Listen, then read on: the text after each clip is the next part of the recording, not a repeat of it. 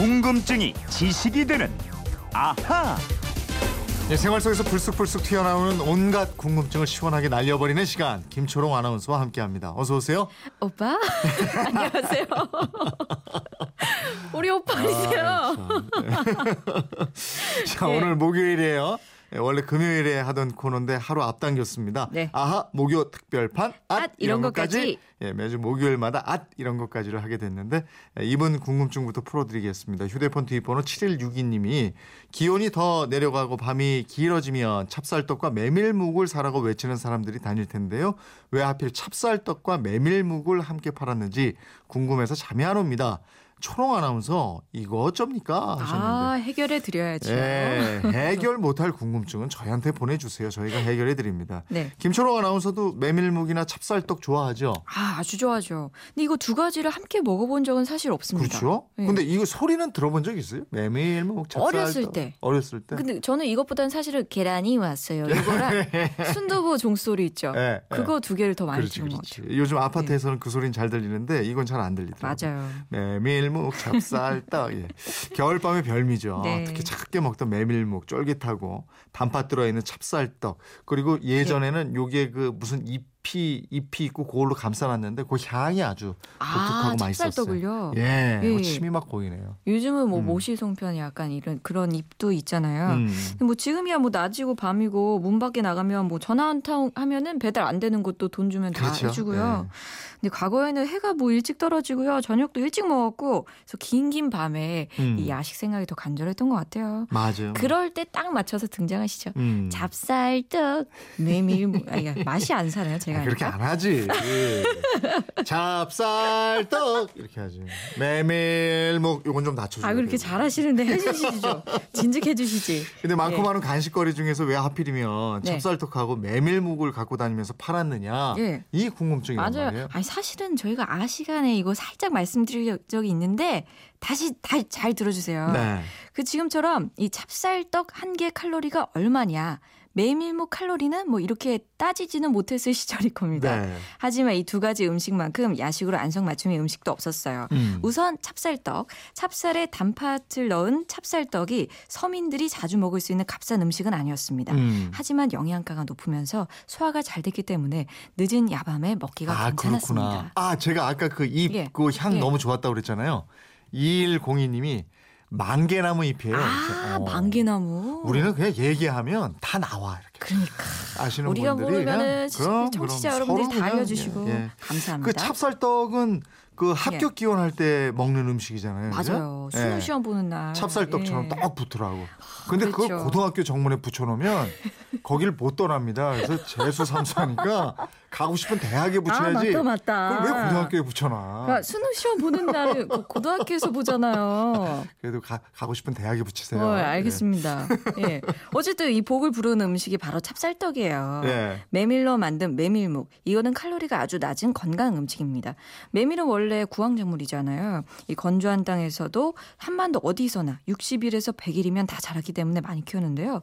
이 메밀로 쉽게 만들 수 있는 대표적인 음식이 메밀묵이고 메밀은 위장의 기능을 돕고 소화도 촉진시키는 성질을 갖고 있습니다. 네. 찹쌀떡과 메밀묵 둘 다 소화가 잘 돼서 밤참으로 적합했다. 그렇습니다. 네. 그리고 찹쌀떡 소화가 잘 된다고 해도 이거 급하게 먹다 보면 자칫 사례가 될 수 있어요. 아, 그럼요. 거기다 그 밀가루 같은 거 겉에 묻어 있잖아요. 음. 컥컥 막힙니다. 음. 그럴 때 부드럽고 물기 많은 메밀묵 같이 먹어주면 소화시키는데 더 좋았다는 거죠. 또 한 가지 이유로 꼽자면 도깨비가 겨울철에 가장 좋아하는 음식이 메밀이었다는 것. 어, 이것이 그래요? 메밀묵이 겨울 야식으로 자리 잡게 된 원인으로 꼽히기도 합니다. 도깨비가 메밀을 좋아했어요? 예, 그 도깨비와 가부라는 옛날 이야기가 있었는데요. 네.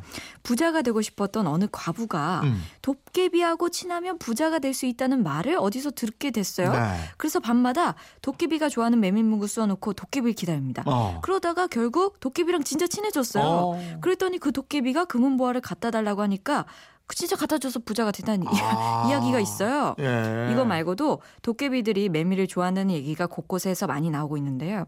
그래서 섣달 금음날 새해에는 운수 대통하고 부자가 되게 해달라면서 도깨비를 부르는 고사를 지내는 풍습도 있었고요. 아, 그렇구나. 이때 준비한 음식이 메밀묵에다가 메밀국수, 메밀 전병 같은 네. 메밀 음식이었습니다. 이것도 재밌네요. 어, 그래서 겨울철 야식의 대표 주자로 메밀묵과 찹쌀떡이 자리 잡게 됐다. 네, 그렇습니다. 7162님 어떻게 그럴 듯합니까?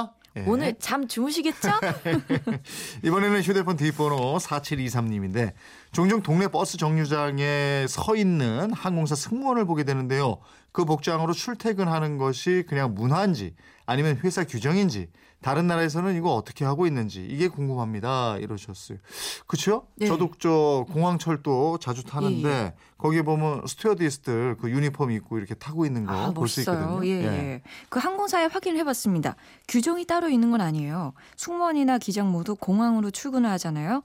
마땅히 옷을 갈아입을 공간도 없고 아. 갈아입기도 불편해서 예. 이 승무원들이 스스로 집에서 입고 출근을 했다가 퇴근할 때도 그냥 입고 퇴근한대요. 아 규정이 그러니까 따로 없고 불편해서 입고 다닌다. 예. 예. 특히 승무원들 여자들은 떠오르는 이미지 있잖아요. 네네. 머리나 복장에 이 흐트러짐 없이 정갈하게 싹 붙여가지고 음. 화장도 곱게 하고요. 이 공항까지 유니폼을 가져갈 경우 옷이 구겨지기도 쉽고요. 아. 또 옷을 갈아입는 과정에서 화장이 번지거나 머리도 흐트러질 수 있죠. 네. 아예 갈아입고 출근하는 게 편하다는 겁니다. 음. 그리고 항공사에서도 광고 효과를 생각해서 입고 다니는 걸 권장하는 편이 다 이런 얘기도 하더라고요. 광고 효과를 생각해요. 예. 이건 또 무슨 말이에요? 아니 왜 출근길에 혹시 정류장에 캐리어 끌고 가는 승무원들 보면은 예. 아 나도 공항 가고 싶다 비행기 타고 그런 싶다 건 있어. 여행 가고 싶다 예. 이러잖아요. 예. 예. 이런 거 생각하다 보면 진짜 이게 실행으로 이어질 가능성도 생기고요. 네. 그러니까 승무원들이 일종의 걸어다니는 광고판 역할도 한다는 거죠. 예. 예. 이렇게 승무원 복장을 하는 건 또 외국 항공사도 마찬가지더라고요. 예. 다만 이 유니폼 복장을 한 승무원들은 사람이 많은 곳에는 갈 수 없다고 합니다. 아. 예, 극장이나 술집, 카페, 커피숍 등에는 유니폼 입은 모습을 잘 볼 수 없는 게 이 때문이에요. 네. 우리 공항철도 공동역에서 타고 이렇게 DMC역까지 오잖아요. 예. 그럼 가끔 보거든요. 예. 그럼 그냥 쭉 가고 싶어. 그대로 가면 공항인데. 아, 그런 게 이제 광고 효과구나. 그렇죠. 승무원 유니폼이 여행 유발 패션이다. 네. 예, 본인의 불편함과 회사의 광고 효과 이 두 가지가 맞물린 게 거리의 승무원 유니폼이 되겠네요. 그렇습니다. 예. 이번에는 3074님인데 전과자도 영주권이나 시민권을 딸 수 있나요? 오, 어때요? 어, 그거는 사람에 따라 죄에 따라 다릅니다. 아, 그래요? 예, 그 왜 전과자가 되느냐, 무슨 잘못을 해서 빨간 줄이 그어졌느냐, 음. 이거에 따라서 딸 수도 있고요, 못 딸 수도 있습니다. 그럼 해당 국가에서 전과 조회를 한다 이런 얘기인가요? 그렇죠, 예. 어. 예를 들어서 미국은 이민법이 영주권과 시민권 신청자에게 건전한 도덕적인 품성을 요구하는데요. 네. 일반적으로 미국에서 1년 이상의 형을 선고받은 중범죄자, 예를 들어서 가정폭력이나 살인, 강도, 강간, 절도, 사기, 탈세 등등 이런 죄로 1년 이상의 실형 판결을 받은 사람은 자동적으로 신청이 기각됩니다. 네. 또 미국 말고 다른 나라에서의 범죄 기록도 포함이 되고요. 최대 선고 가능 형량이 1년을 초과하는 범죄라면 건전한 도덕적 품성이 없는 것으로 판단될 수 있다고 합니다. 음, 나라에 따라 또 이 법 적용이 다르니까 우리나라에서는 제법 큰 죄인데 미국에서는 큰 죄가 아닐 수도 있고 뭐 이런 것도 있지 네, 않을까요? 그럴 수도 있죠. 그래서 출신 국가에서 법을 위반한 내용이 미국 법에서는 어떻게 처벌되는지 이거에 따라서 결정되기 때문에 판결문을 발급받아서 변호사와 상의해 보는 게 좋다고 음. 아, 합니다. 그렇군요. 알겠습니다. 궁금증 풀리셨죠? 예. 아하, 목요 특별판, 앗 이런 것까지 오늘은 여기까지 해야 되겠습니다. 소개된 분들께는 모두 선물 보내드리도록 네. 하겠습니다. 궁금증이 지식이 되는 아하 김초롱 씨였습니다. 고맙습니다. 고맙습니다.